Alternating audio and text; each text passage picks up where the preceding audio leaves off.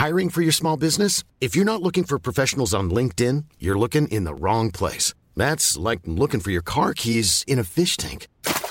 LinkedIn helps you hire professionals you can't find anywhere else, even those who aren't actively searching for a new job but might be open to the perfect role. In a given month, over 70% of LinkedIn users don't even visit other leading job sites. So start looking in the right place. With LinkedIn, you can hire professionals like a professional. Post your free job on linkedin.com slash people today. In a sudden flash, it all comes clear. It's a eureka moment, an epiphany. Hi, I'm Marcus Smith, host of the Constant Wonder podcast. The world offers marvel, meaning, and mystery around every single corner. In nature, art, science, culture, history, we talk everything from bees and beetles to obelisks and asteroids. Experience the thrill of transformative encounter. We'll bring more wonder to your day. Listen to Constant Wonder wherever you get your podcasts. Hello and welcome to another episode of History Hack. We are massively excited today. Alina, tell everybody why. We've got some, actually, we've got a really awesome, awesome talk going on. So we've got Sri, Sri Nair, who is a secret historian. Uh, his father and father-in-law were in the Indian Air Force and he spent a lot of time collecting materials on the Indian Air Force and he spent most of his life surrounded by them too. He's written a fantastic book that is very much needed about this very subject the forgotten few, and he's here to talk to us more about this very subject. So, hi, Sri. Hi, uh, Alina and Alex. It's uh, very good to be here. It's my first time on a podcast, so be gentle with me. we only ever abuse each other. You'll be fine. Yeah, that's true. Great. Let's just start at the beginning then. Let's say, tell us about the Indian Air Force. When was it formed and how? Well, officially, the Indian Air Force was formed in um, 1932, or to be more accurate, the legislation setting it up as an independent air force was passed in 1942, in 1932. Um, but there were actually uh, Indian aviators participating alongside the British, even in World War One. So as early as 1917 and 1918. Uh, there was a very small number of a tiny, tiny number of Indian aviate Indian pilots who flew in um, um, in combat in World War One, and one of them did receive uh, a DFC, Distinguished Flying Cross, for his service uh, in World War One. But of course, at that time, they were essentially people who happened to be Indians flying in the Royal Flying Corps or the very early Royal Air Force of the time the Indian Air Force as an um, um, as a force of its own, as a force uh, representing India, came into being in the period 1932 to 1933. Uh, there had been a handful of Indians training at the Royal Air Force College at Cranwell, starting from 1930 onwards, and they became the nucleus of the early Indian Air Force. And uh, that's essentially chapter one of my book, how uh, um, uh, the force came into being. And there was a fair amount of um, uh, resistance in the British establishment. Um, uh, Lord um, Marshal of the Royal Air Force, uh, Sir Hugh Trenchard, for one, uh, was not particularly keen to see an Indian Air Force established, and uh, some of the correspondence has some um, lines from him in which he makes his uh, disquiet with the idea of an Indian Air Force quite clear. That is the but politest was... way I've ever heard anyone discuss Trenchard in all my life. Why, thank you, ma'am. do you want? Do you know the best story I ever heard? Do you know um, Maurice Baring, his assistant? Absolutely. He had a system of punishment for when he was inappropriate and rude to people. Um, and it ranged from hiding things so that he couldn't find, I don't know, his glasses or whatever, to um, once smashing the window of his motor car so that he had to Ouch. ride all the way across France with a draft to teach him a lesson for being mean to someone. so, yeah, Maurice Baring, anything you read that Trenchard's mean and horrible, just know that Maurice Baring paid him back at some stage. That's good to know. But. Uh... But uh, you know, he actually had um, uh, oh, Trenchard and Baring between them actually had uh, quite a role in um, uh, in in in uh, conceiving the operations for which the Indian Air Force was first formed. If I can take a minute on that, um, uh, you know, at the time, you know, between the two wars, Royal Air Force, the Royal Air Force had dwindled to almost nothing. I mean, it ended the first, it ended the First World War with you know over a thousand squadrons and um, you know um, hundreds of thousands of personnel. Uh, but between the wars, it uh, dwindled to you know uh, to just I think around 500 aircraft or something. And Trenchard was uh, petrified that the Air Force would be disbanded or absorbed back into the Army and uh, into the British Army and Royal Navy. So he kind of looked around for work to do. And what he came up with was the idea of imperial air policing in, uh, in these uh, distant and unruly colonies like uh, Somaliland, Iraq, and the Northwest Frontier Province of India. Mm-hmm. So uh, the Indian Air Force does owe him a little. So, so what happens in the interwar period? I mean, what actually happens to the Indian Air Force? Uh, so as I so as I say, uh, formed in uh, the first squadron um, uh, was raised in nine, uh, you know a few months after the uh, legislation was passed, early 1933, on the same date as the um, as the Royal Air Force's formation day, first of April. Um, and um, so 1st April 1933 was when the first A flight of the first squadron of the Royal Air Force was formed and um, you know after a suitable period of working up and training and um, you know it had a um, it had a it had a british commander and uh, uh, and a British second in command, but most of the others were uh, most of the other officers were uh, from those first batches out of Cranwell. Um, after a period of working up, they were put to work doing um, imperial air policing um, over the northwest frontier province of uh, of undivided India, of pre-independence, um, pre-partition India. Um, and um, essentially, they were suppressing uh, tribal uh, disturbances, tribal, um, uh, uh you know, the the the, uh, the the, the, the, resistance to British presence, which the Pathans have uh, sort of made clear for over a hundred years, if uh, if I can put it that way. They're my people. Put it however you want. They're argumentative. Yeah, yeah they are indeed. They're, uh, you know, they're, they can be wonderful. I, I have Pathan friends, and uh, you know, they can be wonderful people. But they didn't like the British around. So, um, uh, so the uh, so you know, so the Royal Air Force had several squadrons doing imperial air policing work in that area. Also, in that period, uh, the Soviet Union was regarded as uh, a potential enemy and uh, the British had concerns about Soviet hordes pouring over the border into Afghanistan and India. So a lot of um, um, the, the, defensive, um, mili- the, the, military defenses of India were oriented in that um, northwestern direction in the same area. So, uh, as, as, an interesting little aside, if I may, I, I read somewhere that Trenchard once uh, uh, suggested the use of air policing within Britain to suppress industrial disturbances. And uh, the Secretary of State for Air, yeah, it does, doesn't it? Uh, but the, the, Secretary of State for Air at that time was uh, no less than Alex's namesake, Sir Winston. It was Winston, wasn't it? And he uh, he shot down the idea immediately as far as Britain was concerned. Yeah. Uh, but he clearly had fewer qualms about uh, imperial air policing in the colonies. Yeah, I just I love sometimes with Trenchard. If if in doubt, shoot at it. yeah, something like that. Yes. Yeah. if you're so, being reined in by Churchill, then wow, you really are. yeah. You've gone quite far off the uh, beaten track, haven't you? Absolutely. But anyway, so. yes, brilliant. So, 1939, September, the war begins. If I don't say on the 1st of September, Alina will kill me, but for Britain and her empire, it's a couple of days later. Well, and we're not talking about yeah. Poland today. So, yes. September the 3rd, 1939, my nan's 12th birthday, World War II begins for Britain. What happens to the Indian Air Force? Well, at first, to be honest, very little because um, as I said, um, uh, you know, in in uh, India, uh, there was actually a bigger concern about uh, the Soviet Union than about Germany. Um, the Soviet Union had a had signed a non-aggression pact with Germany and was much closer to India than Germany. And British government thinking at the time was oriented towards protecting India from the Soviets.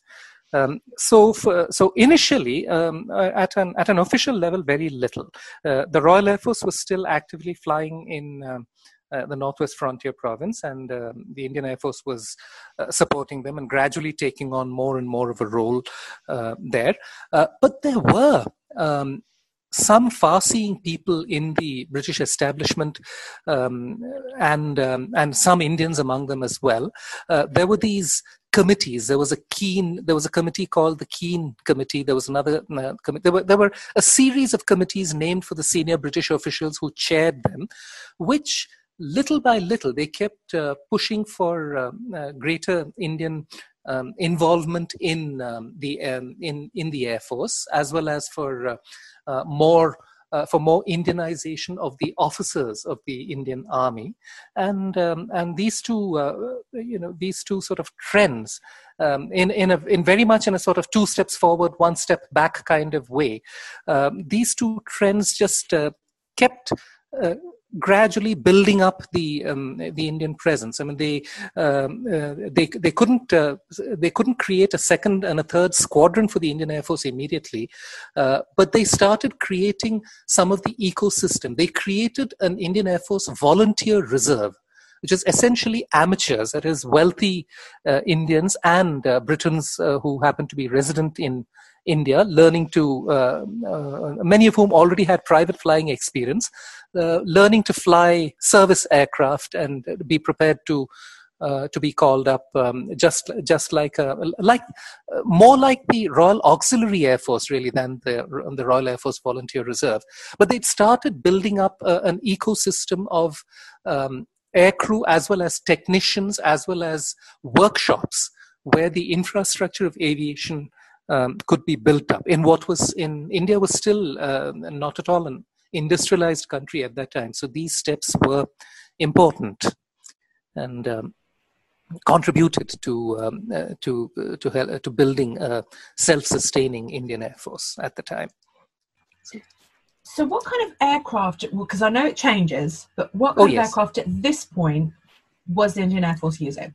Yeah, well, at the at the at the outbreak of the war, 1939, um, the Indian Air Force was still using fabric-covered biplanes. They were using essentially Westland Lysander, uh, uh, sorry, uh, Westland Wapitis and Hawker Harts. Now, both of these are biplane aircraft with um, uh, you know with some uh, metal skin covering the engine, but otherwise, for the most part, fabric covered.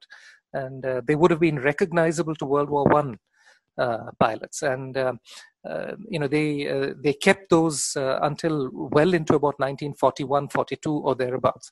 And then they first went into battle using Lysanders, Westland Lysanders.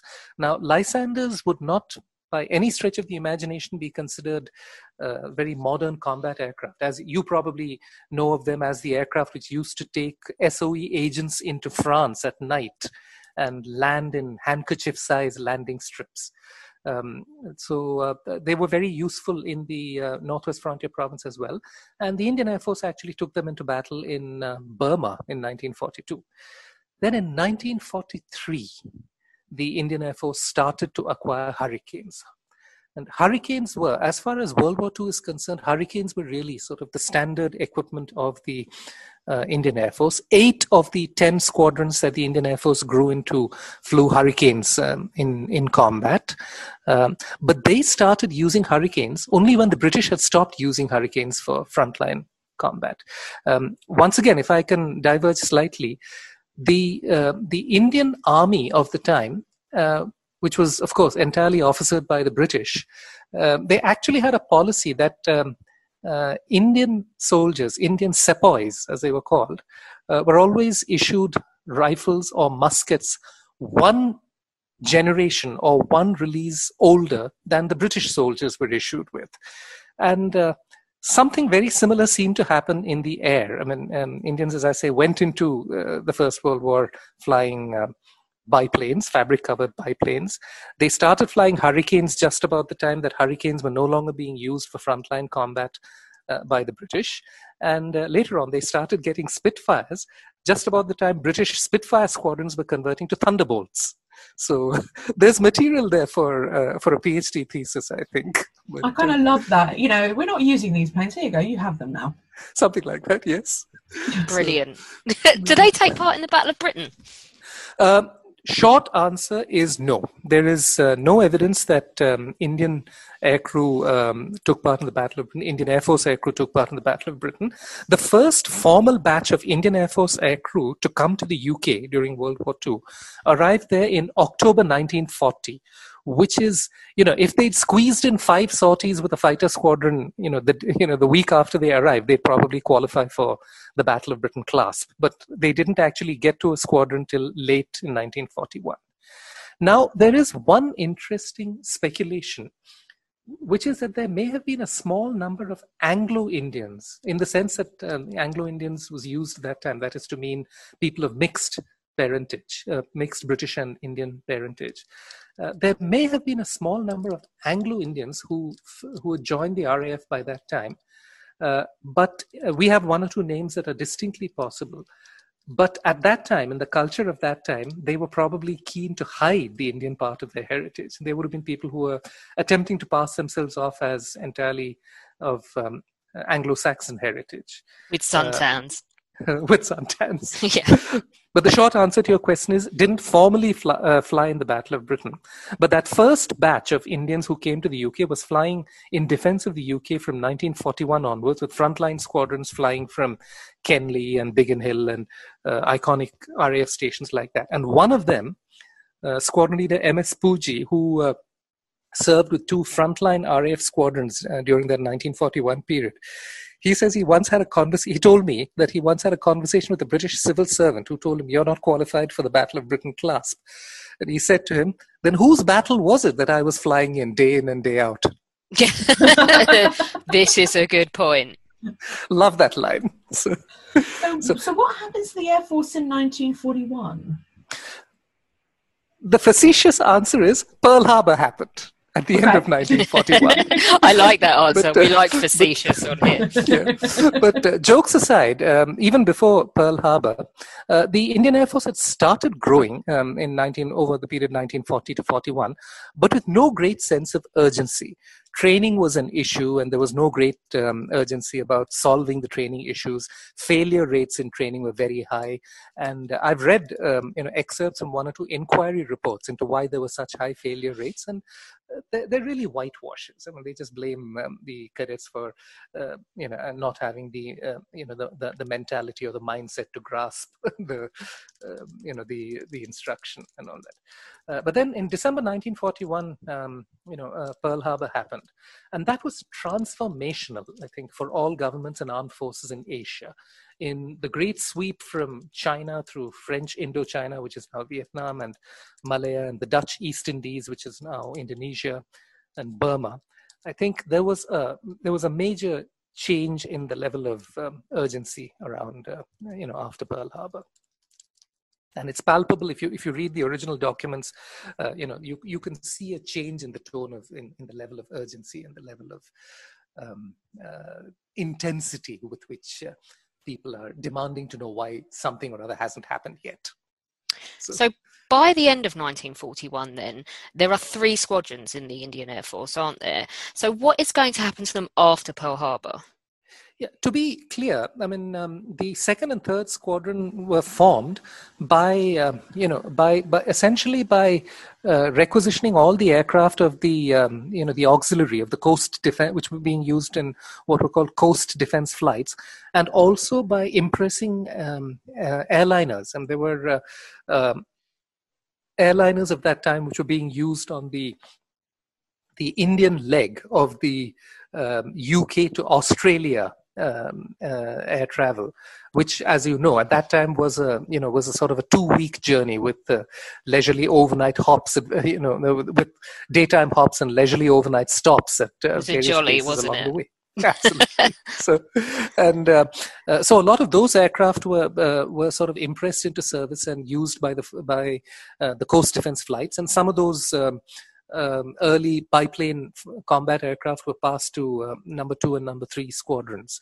And um, uh, they didn't actually see action um, during 1941, uh, but the process of um, um, you know, seeding. I think um, I think essentially what number two and number three squadrons of the Indian Air Force did was they sort of uh, proved how you could raise a squadron relatively quickly. Um, seven squ- um, the first squadron had taken seven years to grow from being a single flight to a full flight of uh, to to three to a full squadron of three flights right? But two and three squadrons went to being uh, full strength squadrons much more quickly. And two and three squadrons sort of uh, showed how that could be done with um, with all kinds of uh, uh, improvised training and improvised uh, um, armament practice uh, in a in a relatively short period. So 1941 essentially uh, was that proving period, and uh, in 1942, in early 1942, the Indian Air Force. As the Indian Air Force went into action, although by that time there had already been about 40 Indians in action in the European theater and in Australia and uh, some other locations. 1942 was when the Indian Air Force went into action as the Indian Air Force, stepping out of the Northwest Frontier Province. So, staying on 1942, uh, is the Indian Air Force at all involved with the surrender of Singapore? Um, and what were the consequences for that? Uh, no, the Indian Air Force was uh, not present as the Indian Air Force in uh, Singapore at the time of the surrender. There were, of course, there were there were tens of thousands of Indian Army troops, um, and there were there were one or two. There were very very tiny numbers of Indian Air Force personnel, mostly uh, not so much aircrew as personnel from trades that sometimes switched between the Army and the Air Force, like medical branch personnel. Um, but um, th- there were too few and too junior for there to be a sort of institutional impact on the Indian Air Force of the surrender in Singapore. But what it, what did happen was that the the fall of Singapore was a huge psychological blow to the British, and I've seen it compared to. Uh, I, I read somewhere a comparison to the fall of Constantinople to the Ottoman Empire, and you know shock and horror in in the European establishment. Um, and so it was a huge uh, psychological blow to the British and therefore to the command structure within which the new Indian Air Force was operating. Um, there were occasions, there are, there are a couple of uh, accounts by Indian veterans of that time saying that there was so much defeatist talk by British personnel that uh, an Indian officer actually put uh, some British personnel under close arrest for defeatist talk. Now, I actually find that account a little hard to believe uh, because the British were still very wary about giving Indians command authority over British or Dominion personnel. So I don't know if that would have happened. But the fact that it's sort of a, uh, you know, a little bit of a of a uh, of a of a of a war story exchanged by Indian veterans of that time uh, says to me that um, you know the the the consequences for the Indian Air Force were mainly the in, in sort of uh, caution, the the overly cautious approach to um, expanding um, Indian involvement. At that uh, at that time. And having said that, I think um, you know in Burma there there was in the early part of Burma the, uh, the the early part of 1942 the Burma campaign of that year was an unmitigated disaster for the Allies. But number one squadron of the Indian Air Force stood out for the flexibility and the spirit and the commitment that they showed during that campaign. Uh, there was also some Indian Air Force involvement in the battle for Ceylon, and uh, you know a couple of um, very elderly Indian Air Force aircraft did actually help to spot the Japanese fleet in the Bay of Bengal. Um, and we're very lucky to get away without having to go into combat for the first time against the fearsome Japanese Zeros. Um, so, uh, uh, so uh, again, uh, to go back to your original question, no direct involvement with the surrender in Singapore, but a lot of non-operational impacts on what they were allowed to do. Did things get better for the Indian Air Force in 1943? Very, very much so. Uh, I think um, the Indian Air Force, uh, for starters, uh, the Indian Air Force grew to seven squadrons during that year, and uh, they completely re-equipped. All seven squadrons were operating, um, you know, what would be called all-metal monoplane aircraft. Uh, five squadrons were operating Hurricanes, and two squadrons were operating this obscure American design called the Vultee Vengeance which uh, it was an American design, but the Americans never flew it. Uh, but um, the in, in the period 1941-42, I think, uh, uh, you know, the period before Pearl Harbor, the British were um, very happy to accept um, any hardware that the Americans would uh, provide them, and Vultee Vengeances were among them. So in 1943, two squadrons of Vengeances, they were dive bombers, by the way, and there was a certain glamour about dive bombers. The uh, Stuka, the successes of the Stuka in Europe had uh, uh, made dive bombers quite as glamorous as fighters in uh, uh, in in many eyes. And um, you know, people used to volunteer. Uh, Indian Indian aircrew used to volunteer to go to dive bomber squadrons as much as to go to hurricane squadrons.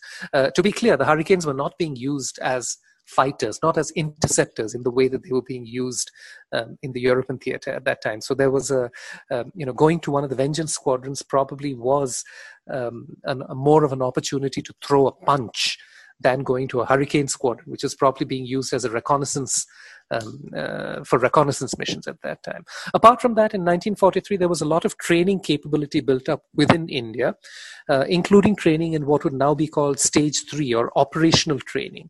And there was systematic gunnery and um, ops training. There were large scale exercises. There was formal evaluation of units before they were cleared for operations.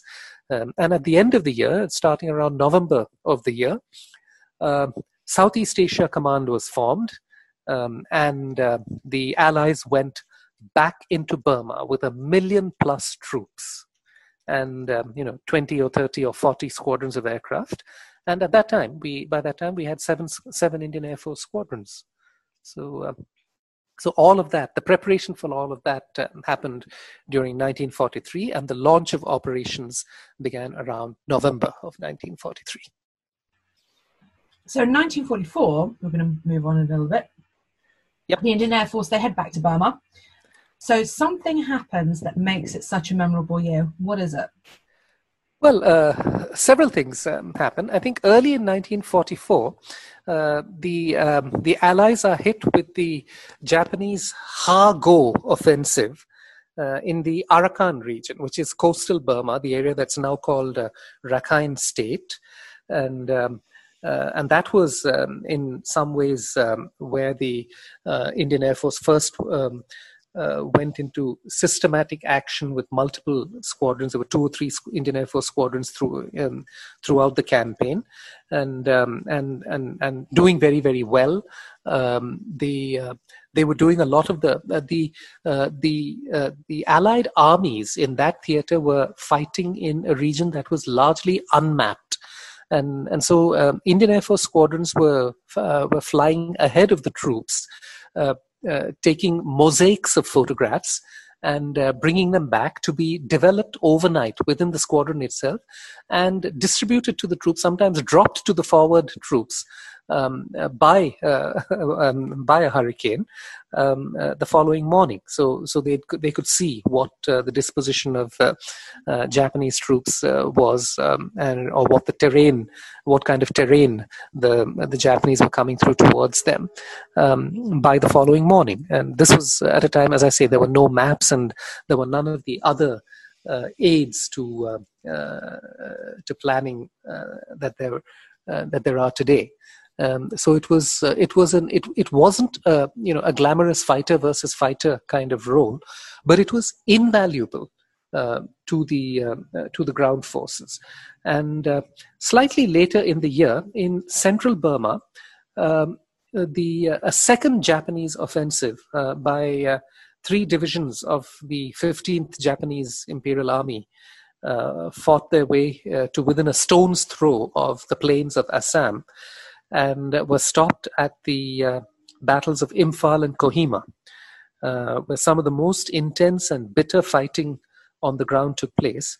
And uh, four or five Indian Air Force squadrons were involved throughout. Uh, uh, the throughout the, the period of those battles in flying above the troops and uh, and it's important, uh, again, to um, emphasize that uh, the kind of uh, fighting they were doing was very different from what was being done in Europe. Um, in, in some cases, uh, I mean, they were doing a lot of the reconnaissance, both photographic reconnaissance as well as tactical reconnaissance, um, where they'd, uh, they'd spot targets and sometimes engage them with their own weapons, or if it was judged that their weapons were not strong enough, they would call in heavier um, uh, aircraft that could carry bombs, heavier bombs or rockets, and um, and guide them in stay over the targets until they could be guided in. and um, uh, so obviously they were very vulnerable to um, uh, to Japanese uh, fighters, and um, and there was um, there was a lot of uh, concern about. Uh, uh, Japanese fighters at that time, the the the Japanese Zero, which was essentially a naval fighter, and didn't actually fly over during the land over the land campaigns in Burma, but um, uh, uh, almost every radial engined, uh, single engine, radial engine Japanese uh, fighter aircraft was identified as a zero. Um, most of the Japanese aircraft in that um, theater were actually uh, a different type that's now codenamed Oscars.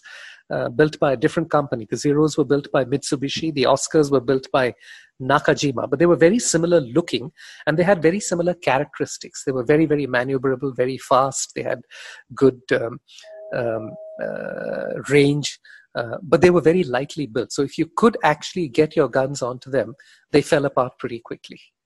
So, uh, so it was again a very different kind of fight of air fighting from what prevailed over um, over Europe. Uh, but it was uh, unquestionably um, it, it, it was a period when the Indian Air Force were fighting uh, as much more of an equal alongside um, RAF and Dominion air forces and some US uh, uh, squadrons as well. And there are some, 1944 uh, uh, does um, have some stories about um, attacks by combined formations of Indian, Australian, New Zealand, British um, squadrons. Uh, attacking Japanese targets. And I, I, I, I kind of uh, try to imagine what the RT chatter must have sounded like on days like that.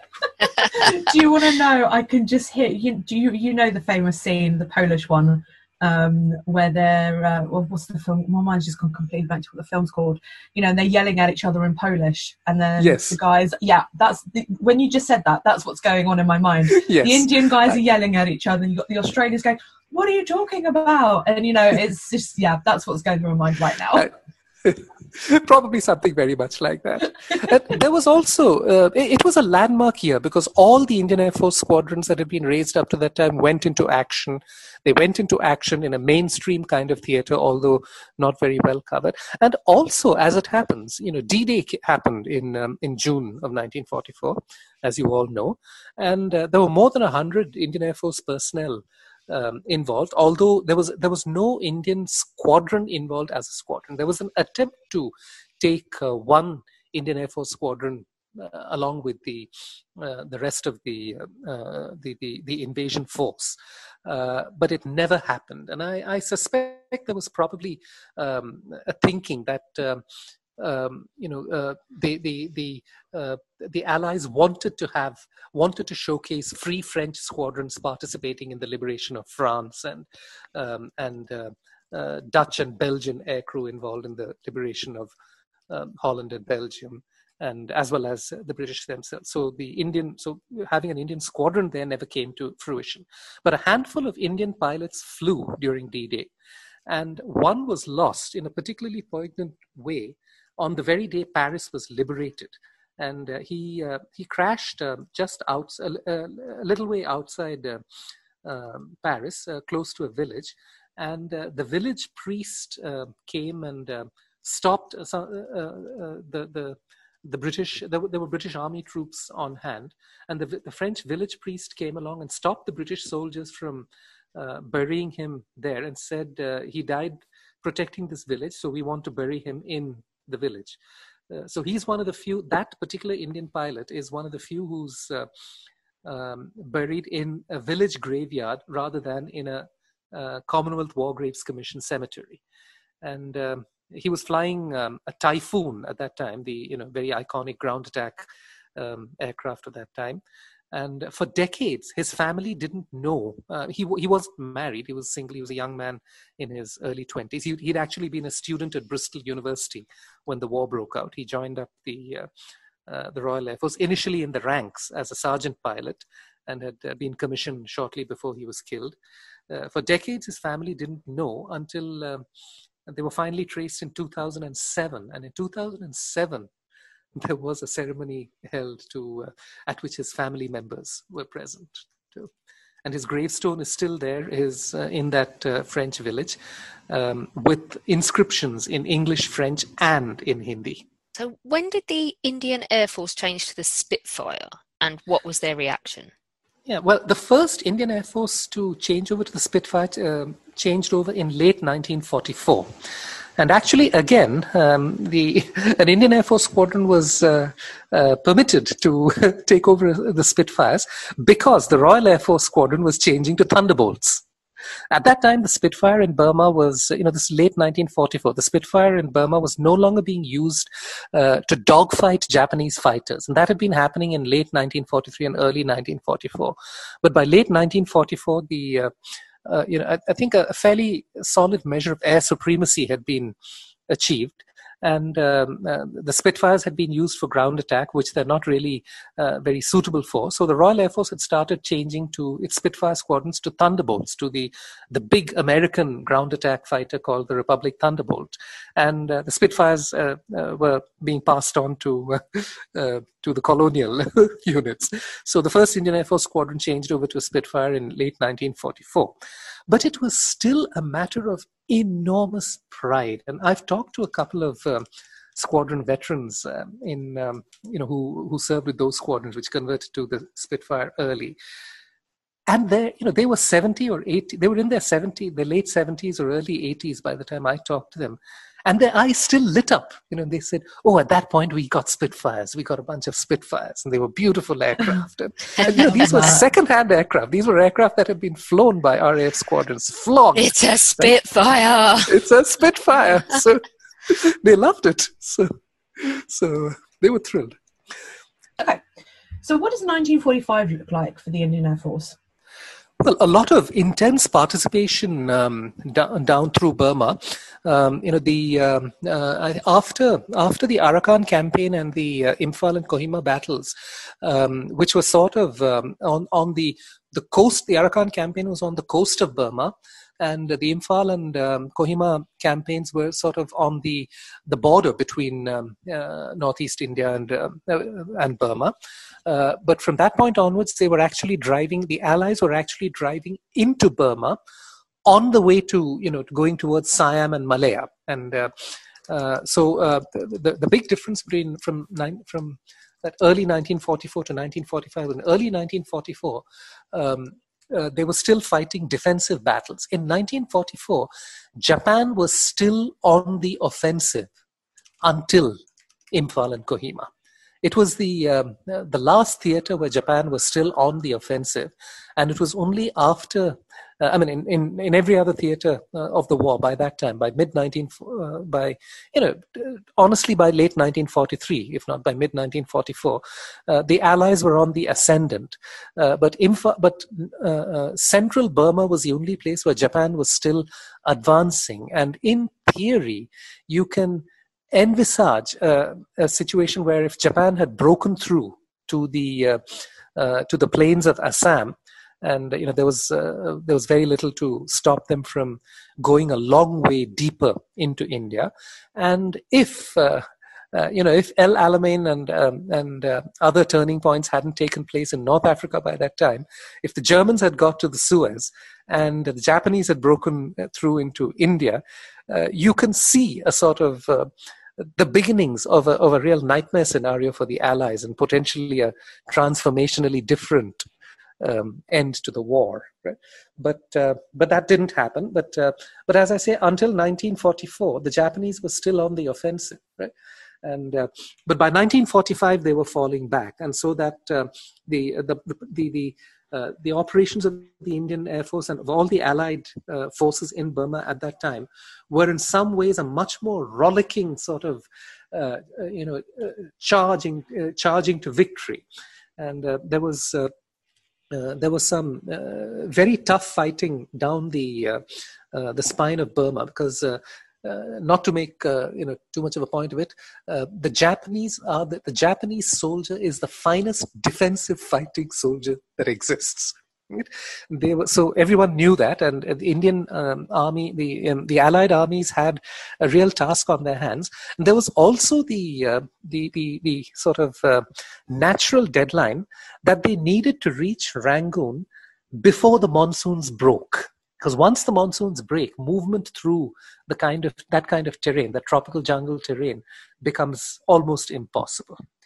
And as it happens uh, indian army troops reached rangoon almost exactly on ve day in may 1945 and on the day they entered rangoon another little trivia which i've um, mentioned in my book uh, a certain Royal Air Force group captain called John Grandy was flying over Rangoon in a Dakota, and an Indian Air Force squadron leader called P.C. Lal was flying over Rangoon in a hurricane on the day the ground troops reached there. That was quite a dramatic day because the Japanese actually fell back and evacuated Rangoon before the troops, uh, before the Allied troops got there. There was a huge prisoner of war camp in the center of Rangoon, and uh, the prisoners there, as soon as the Japanese left, the Allied prisoners there had painted, they got some whitewash from somewhere, and they painted on the roof the words, Japs gone, extract digit. Now, extract digit, as you know, is a parliamentary way of saying something that uh, uh, much less parliamentary. Oh. So, so I think you know they were uh, they used that phrasing because there had been the Japanese were experts at uh, deception at uh, using false messages to Mm. lure Allied troops into ambushes and so on. So I think the use of that phrase was It's pull your finger out, isn't it? It is indeed. Get a move exactly on. Yeah. yeah. So, so anyway, so as I say, uh, this RAF group captain called John Grandy and uh, and the Indian Air Force squadron leader PC Lal were in the air over Rangoon on that day. And uh, the interesting bit of trivia is that both became chiefs of their respective countries' air forces in the period, uh, the late 60s and early 70s. So, Marshal of the Royal Air Force Sir John Grandy and Air Chief Marshal PC Lal. So, Hiring for your small business? If you're not looking for professionals on LinkedIn, you're looking in the wrong place. That's like looking for your car keys in a fish tank.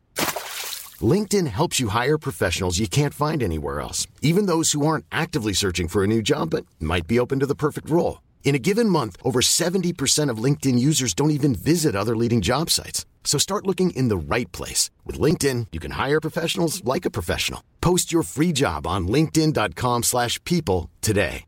Quality sleep is essential. That's why the Sleep Number Smart Bed is designed for your ever evolving sleep needs. Need a bed that's firmer or softer on either side? Helps you sleep at a comfortable temperature? Sleep Number Smart Beds let you individualize your comfort so you sleep better together. JD Power ranks Sleep Number number 1 in customer satisfaction with mattresses purchased in-store. And now save 40% on the Sleep Number limited edition Smart Bed for a limited time. For JD Power 2023 award information, visit jdpower.com/awards. Only at Sleep Number stores or sleepnumber.com. Um, what happened to the Indian Air Force after the war? Right. So, uh, uh, in the uh, immediately after the uh, uh, the the, the, uh, the Japanese surrender, um, one Indian Air Force squadron went to Japan as part of the British Commonwealth Occupation Force, um, and uh, I've written about that separately. And uh, uh, to me, it sounds like a fascinating period, and v- the Indian ex- experience is very, very poorly documented. Uh, to me, it sounds like a fascinating social and cultural encounter uh, between two very strong Asian cultures, one of which is coping with unprecedented defeat, and the other is just beginning to think about independence and stepping into the world on its own. And um, I, I, I am told that uh, American units that went into uh, Japan at that time took academicians and professional uh, sociologists and cultural anthropologists with them to try and document the encounter. But um, I don't think the Indian Air Force did anything of that kind. However, what probably did help a little was that the um, the senior uh, British officer on the the air component of the British Commonwealth Occupation Force was Air Vice Marshal Cecil Bouchier, and uh, way back in 1933.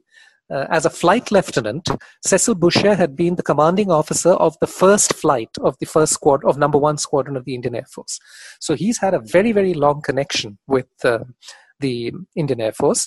And um, you know, 15 or so years after that, he's here in Japan as the air officer commanding of the British Commonwealth Occupation Force, which includes um, uh, one Indian Air Force squadron, a couple of um, Australian and New Zealand squadrons, and several British squadrons, of course. And there's also, of course, a very large American um, occupation force. So it sounds to me like it would have been a very a fascinating period. The um, the Indian veterans of that period certainly rec- uh, remember it with a lot of interest. Um, and um, uh, back in India, I think, uh, interestingly, uh, going back to what we were saying about hurricanes and Spitfires, um, most of the you know the the British had started demobilizing at that time, and uh, so suddenly there were very large numbers of Spitfires available. Right? So the Indian Air Force squadrons of that time, which were still on Hurricanes, were very quickly changing over to Spitfires. Right? So it, I mean, they weren't using them in war because uh, the war, the formal, um, you know, formal World War II was over. Although there was still a little residual fighting in mopping up and in imposing surrender on uh, Japanese detachments that may not have received information about the surrender. Um, but uh, you know, there, suddenly there were more Spitfires available, and a lot of Indian Air Force squadrons were converting to Spitfires. Um, all the squadrons were being pulled back to um, uh, to India. There were a couple of squadrons in Burma and also the squadron in Japan, and and there was a massive involvement of all the Indian armed forces in refugee repatriation in that period, uh, with a fair amount of uh, um, uh, uh, of refugee repatriation flights being carried out in both directions uh, by the Indian Air Force and by the remnants of the Royal Air Force that were still in India. And um, then, of course, um, in uh, 1947 came independence. 15th, 14th, and 15th August were Independence Day for uh, Pakistan and for India, and uh, so a matter of enormous uh, joy and elation, as well as great sadness in both India and Pakistan. And um, sadly, I think uh, within a few months, um, you know, the both countries were pitched into the uh, the 1947-48 Kashmir war, the first war between India and Pakistan. Luckily, it was confined to uh, Kashmir and didn't spread to the rest of the border. So the Indian Air Force was um, uh, down to about six and a half squadrons. It was ten squadrons at the uh, on independence, and uh, six and a half squadrons, the equivalent of six and a half squadrons, came to India, and three and a half went to Pakistan. And uh, four of those six and a half squadrons were involved quite intensively in the 1947 48 operations. Uh, but after independence, and certainly in the 1950s onwards, uh, the Indian Air Force actually grew quite big. I mean, as I say, there were 10 squadrons at the end of World War II, dropped down to six and a half because of partition. Uh, but they grew and grew uh, in the 1950s and 60s, partly because that, during that period, uh, India and Pakistan were among the few countries that were still they just become independent. They were still building up the institutions of an independent country, and they were among the few countries that were still expanding their armed forces at that time. Many other countries that had participated in World War II were demobilizing and um, running down the size of their armed forces, uh, just as happened in Europe after the fall of the Berlin Wall. But India and Pakistan were still growing their armed forces, and uh, the Indian Air Force uh, peaked in around the end of the around the late 1990s or thereabouts. It peaked at about 45 squadrons after, um, you know, after having started painfully with one squadron and been stuck at one squadron for seven years from 1933 onwards. Um, and then it grew to 45 squadrons by about the end of the 20th century, and it's it's at about 30 squadrons now. So it's still a fairly sizable um, air force and uh, uh, has a has has a pretty good reputation. It exercises regularly with uh, uh with the Royal Air Force, with the U.S. Air Force, and even um, with, uh, with Japan. The Indian the Indian Navy exercises very extensively with the Japanese Navy. The Air Force has had some exchanges. Um, and uh, and uh, today, I would say the you know the Indian Air Force is numerically certainly uh, one of the largest air forces in the world, still uh, organized and uses rank structures and unit structures very, very much um, those of the Royal Air Force, inherited from the Royal Air Force. And uh, the Indian Air Force today is still very much the descendant of um, a component of the uh, Allied air forces that participated in World War II. I think it's incredible how it's gone from this small one squadron to what was it you said now 30 It's about 30 now, but it, um, you know, it, it, it, it may grow a little again now in the next few years. It did peak at 45 squadrons uh, in the late 1990s. That's it. That's so, uh, absolutely uh, incredible. So, how is the Indian Air Force remembered now? I think the answer to that is it's remembered very well. Um, its contributions in World War II, particularly, are remembered very well. But in India, I would say uh, not necessarily in a very informed way. And the reason for that is uh, that um, immediately after independence, I think there was a tendency within India to overlook the contributions of the armed forces to World War II. And um, Field Marshal Wavell, who was the, the last viceroy but one, the one before Mountbatten, he's been quite outspoken about how India has uh, uh, been wrong about not recognizing um, the um, Indian armed forces who participated um, on the Allied side in World War II.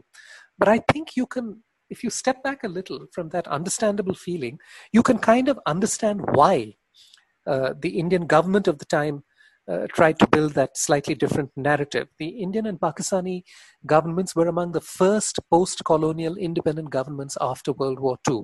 There was no blueprint for how to build the institutions of a new state. I think uh, countries which have become independent more recently, like East Timor, for instance, uh, they have, uh, you know, there are there, there is the experience of literally dozens of countries that became independent in the second half of the 20th century to draw on. India and Pakistan had no such blueprints to draw on. So it's not surprising that the Indian government worked very hard to build a narrative of India having been united in fighting for independence.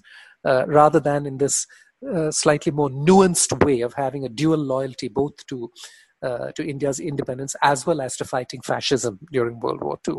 So I would say for the first 30 years or so after independence, there was not a lot of um, uh, importance given to the Indian armed forces.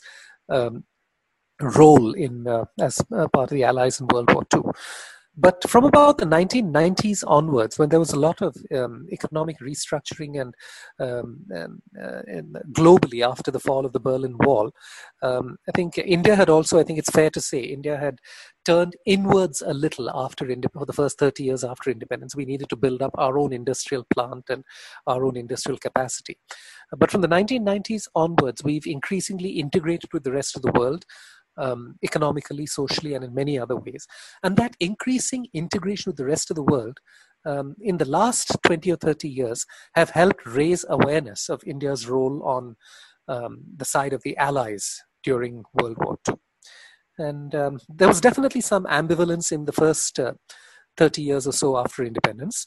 But I think, um, you know, now that it's all 75 years behind us, I think we do uh, embrace and take pride in um, India's role in World War II. There was actually a little uh, kerfuffle in India at the time of the release of the film Dunkirk, Christopher Nolan's film Dunkirk, uh, because there were Uh-oh. no Indian characters shown on the beaches of Dunkirk. Oh. in reality, there was a very small Indian. There was an Indian presence. It was quite small numerically, but there was an Indian presence, and I think a lot of Indians were hoping to see that in the film. So the fact that Indians were annoyed about not being there in on the beaches of Dun, not being shown on the beaches of Dunkirk in the film says to me, I think, that we are now much more comfortable about embracing our role in World War II.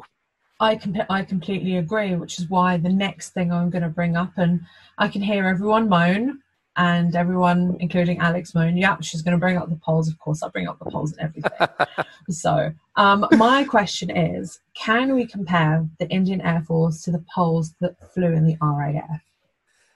I think we can absolutely make a lot of comparisons. And again, I think there's material for, for a whole book, if not a series of PhD theses on this uh, topic.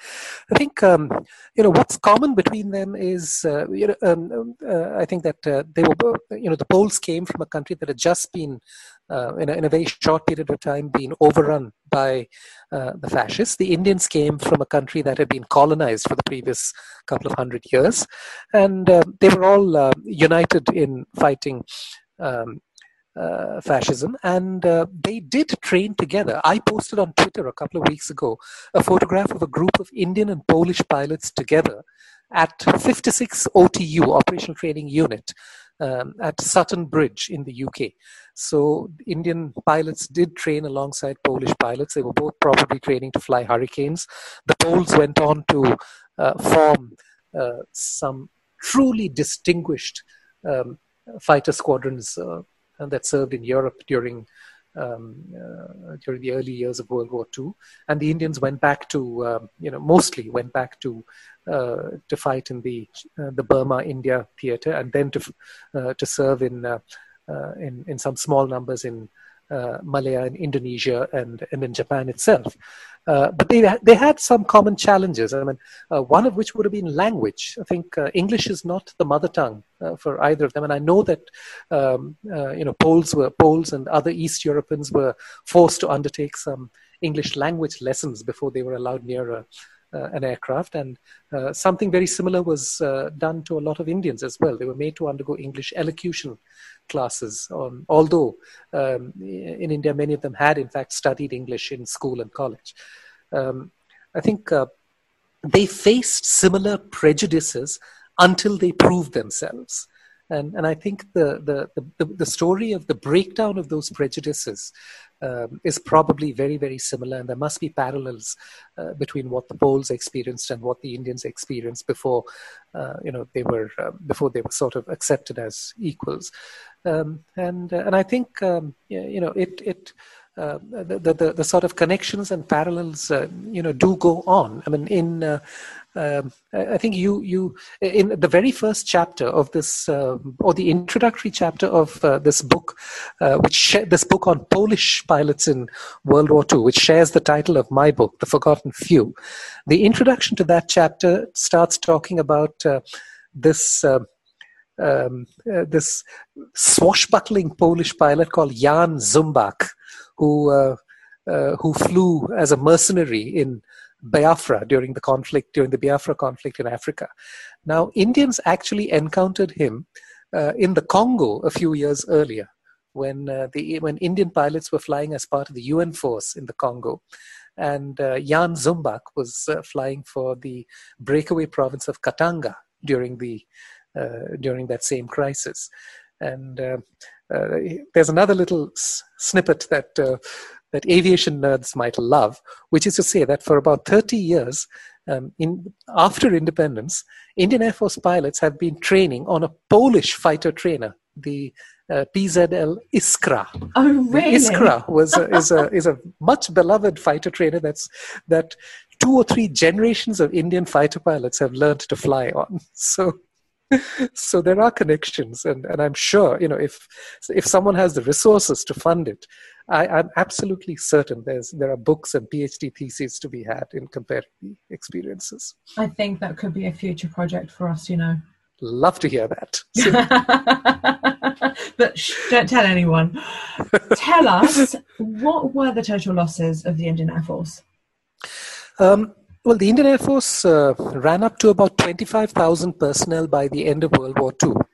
Um, I think uh, we lost about 600 aircrew during the war and about a thousand personnel all told, including those who were killed in uh, air raids and on the ground. And uh, you know, there are a number of uh, great stories about uh, about about some of those losses. Um, uh, I, I, mentioned to you that the Indian Air Force flew Vengeances, which were uh, particularly obscure kind of dive bomber. Now, the Vengeances were uh, were were, uh, were, crewed by a two-man crew. Uh, so there are a number of stories of crashes during which one of one member of the crew was knocked out, and the other one struggles to save the the, the, the one who's been knocked out. And so there are some incredible stories, including of one particular Indian airman who survived three crashes and was pulled out of uh, pulled out of three crashes three. Wow. And um, uh, the, the the officer who pulled him out of the third one was decorated with a george cross. So for for for his uh, um, heroism in having rescued him. So so yeah about 600 uh, aircrew and about a thousand overall killed during world war ii the numbers uh, are relatively small but the base of course is just 25,000. And 25,000 was the end of the war. In the early parts of the war, it was much smaller. So. Wow, thank you so much, Sri, for coming to join us and talking to us about the Indian Air Force. It's something that we needed to talk a little bit more about. And we need more Indian history because it is just so incredible, especially during the Second World War. Uh, thank you very much. Thank you for having me. And I was absolutely delighted to talk about uh, this topic. And uh, I know that there are uh, several um, uh, young Indian historians who are interested in the topic. Uh, there are a few in the UK itself. There are people there are people like Dr. Professor Yasmin Khan and others who've uh, you know who are in the UK. But I know that there are some young Indian historians in India itself who've just started to research this topic in a little more detail, and I'm sure any of them would be delighted to be involved. Fantastic! Thank you so much. Thank you again. Join us tomorrow when Amanda Charland will be back. We love her. She's coming back this time to talk Crusader archaeology. So don't miss that one. Don't forget, you can become a patron of History Hack for as little as a dollar a month. Just go to www.historyhack.podbean.com.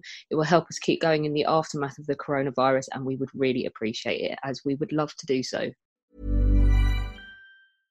Flexibility is great. That's why there's yoga. Flexibility for your insurance coverage is great too. That's why there's United Healthcare Insurance Plans.